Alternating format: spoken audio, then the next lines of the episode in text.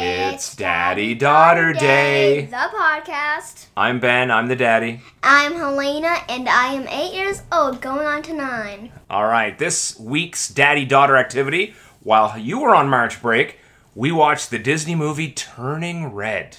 I really thought it was about puberty, but not that much. What if she didn't have her period and was just a turning red fox? Ooh, that's a theory. Do you think turning red into a fox was symbolic of your period?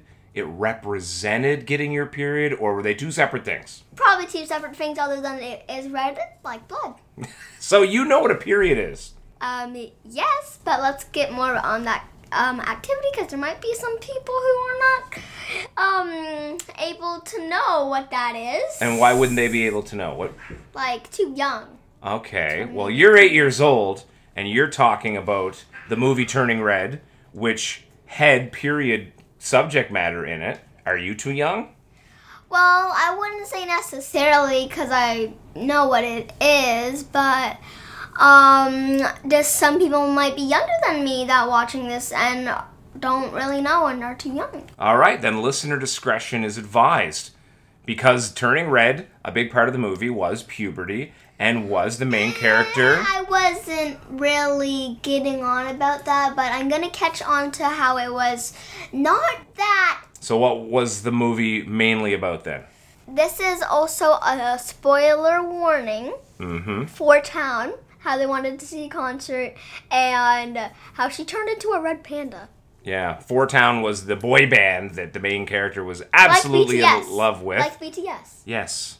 Where was the movie set? The movie was set, do you mean like the date? where was the movie set? Where did it take place? In Toronto, in the Chinese part. yeah, Chinatown.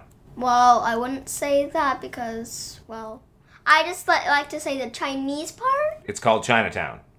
Okay, I just don't want it to be racist. It's not racist to say it's Chinatown because that's what it's called. The area of Toronto.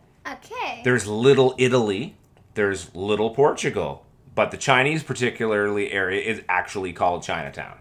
okay, that is good to know. Like Did you recognize anything in the movie from Toronto? the CN Tower and the Sky Dome. Yeah. I love that you say Sky Dome because Oh, it's yes. officially called the Rogers Center, but when Daddy was growing up, it was called the Sky Dome. So I want to teach you to call it that.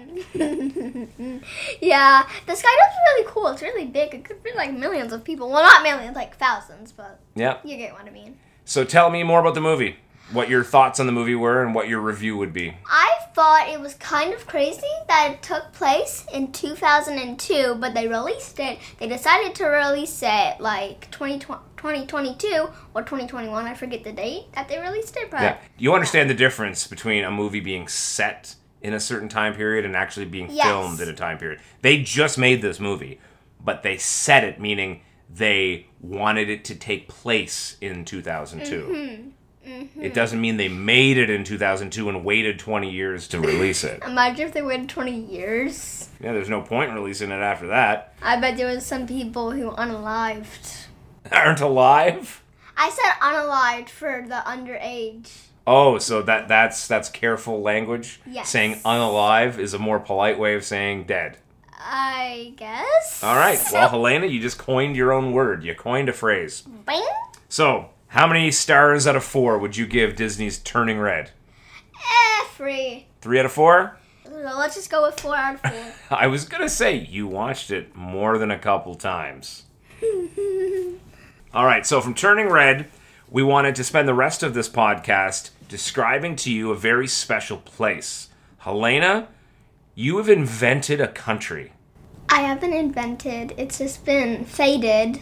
Faded mean not off the maps and no one's learned about, so you Oh. might not know about it. Okay, 'Cause so- it was long ago. Educate us about the ancient country called what? What's it called? Goose India, and if you miss that bo, I'm gonna give you heck for that. Yes, she's constantly correcting me because I call it geusemia, but it's not. It's geusimbia. Which sounds like a disease. What is the disease, Daddy? You take it ahead. I have no idea. I want you to tell us about the country. Tell us everything you know about the country geusimbia. So basically, uh, where do I start? There's a lot of Goose Indian stuff that they do. they have Yosemite sports. Let's start off at the Queen. Okay. First up, the Queen's Memorial. So the Queen's got a memorial. Well, in the ancient museums, like the museums of it, which you might not see around a lot, but before it like ended the fade and it just boom, the fade took place. So when you you keep using the word fade and faded, this is Gusimbia going away. Yes. It's called the Yes. fade when they faded away. Yes. But now the country is back. Orgasella. Orgasella. What's that? What's that word mean? Fade. Oh, Or it's the Gusalameen. Gusimbian word. Tell us more about the Gusimbian language. Well, I was actually still talking about the Queen. Sorry, go ahead. But so she lived to be a 100 years old. She was a really healthy woman. It's not from old age or anything like that, because people can live to a 100. My Gigi, she lived to be a 100 and something. 103 Gigi lived to be. Yes, a 103 Gigi lived to be. Okay, so She tell was us about old. Gusimbia. I want to hear you speak Gusimbian. I'll get to that after I'm done talking about the queen. She loved to be 100 years old, but this person who wanted someone else to be the um, actual queen um, kept on giving death threats, like, Oh, yeah, death threats, literally. And one day took one of those death threats seriously, went to the castle, and pew, so the Queen of Gusimbia was assassinated. shot. Yes. So Ah. that's why there's a memorial. Where is Gusimbia? Eusebia is in Asia. Um, let me Okay. Take a look at my map. One sec. She's running to her map, which is right next to her broadcast location. So it would be like on top of Russia. Oh, up on top of Russia. No It's wonder. a little it's a little island. No wonder it was so easy to fade away. All right, finish us off with some Gusimbian words. Tell us some Gusimbian language. Goshamasaraba! What does that mean? Bye everyone, have a great day. Okay, anything else? Gosamafalasaru, which is be the best you you can be. Wow, we're learning Gusimbian. We're learning all about the country of Gusimbia. And it's actually starting to unfade. It's coming back into its existence. Well, so basically, Gusimbia um, was formed from an earthquake, and Oh. then there was an earthquake a few years after the queen died. There you have it, folks. The history of Gusimbia, plus Helena's four star review of Disney's Turning Red. And Gashamasama Lasangala Bolande! You heard it here first. Bye.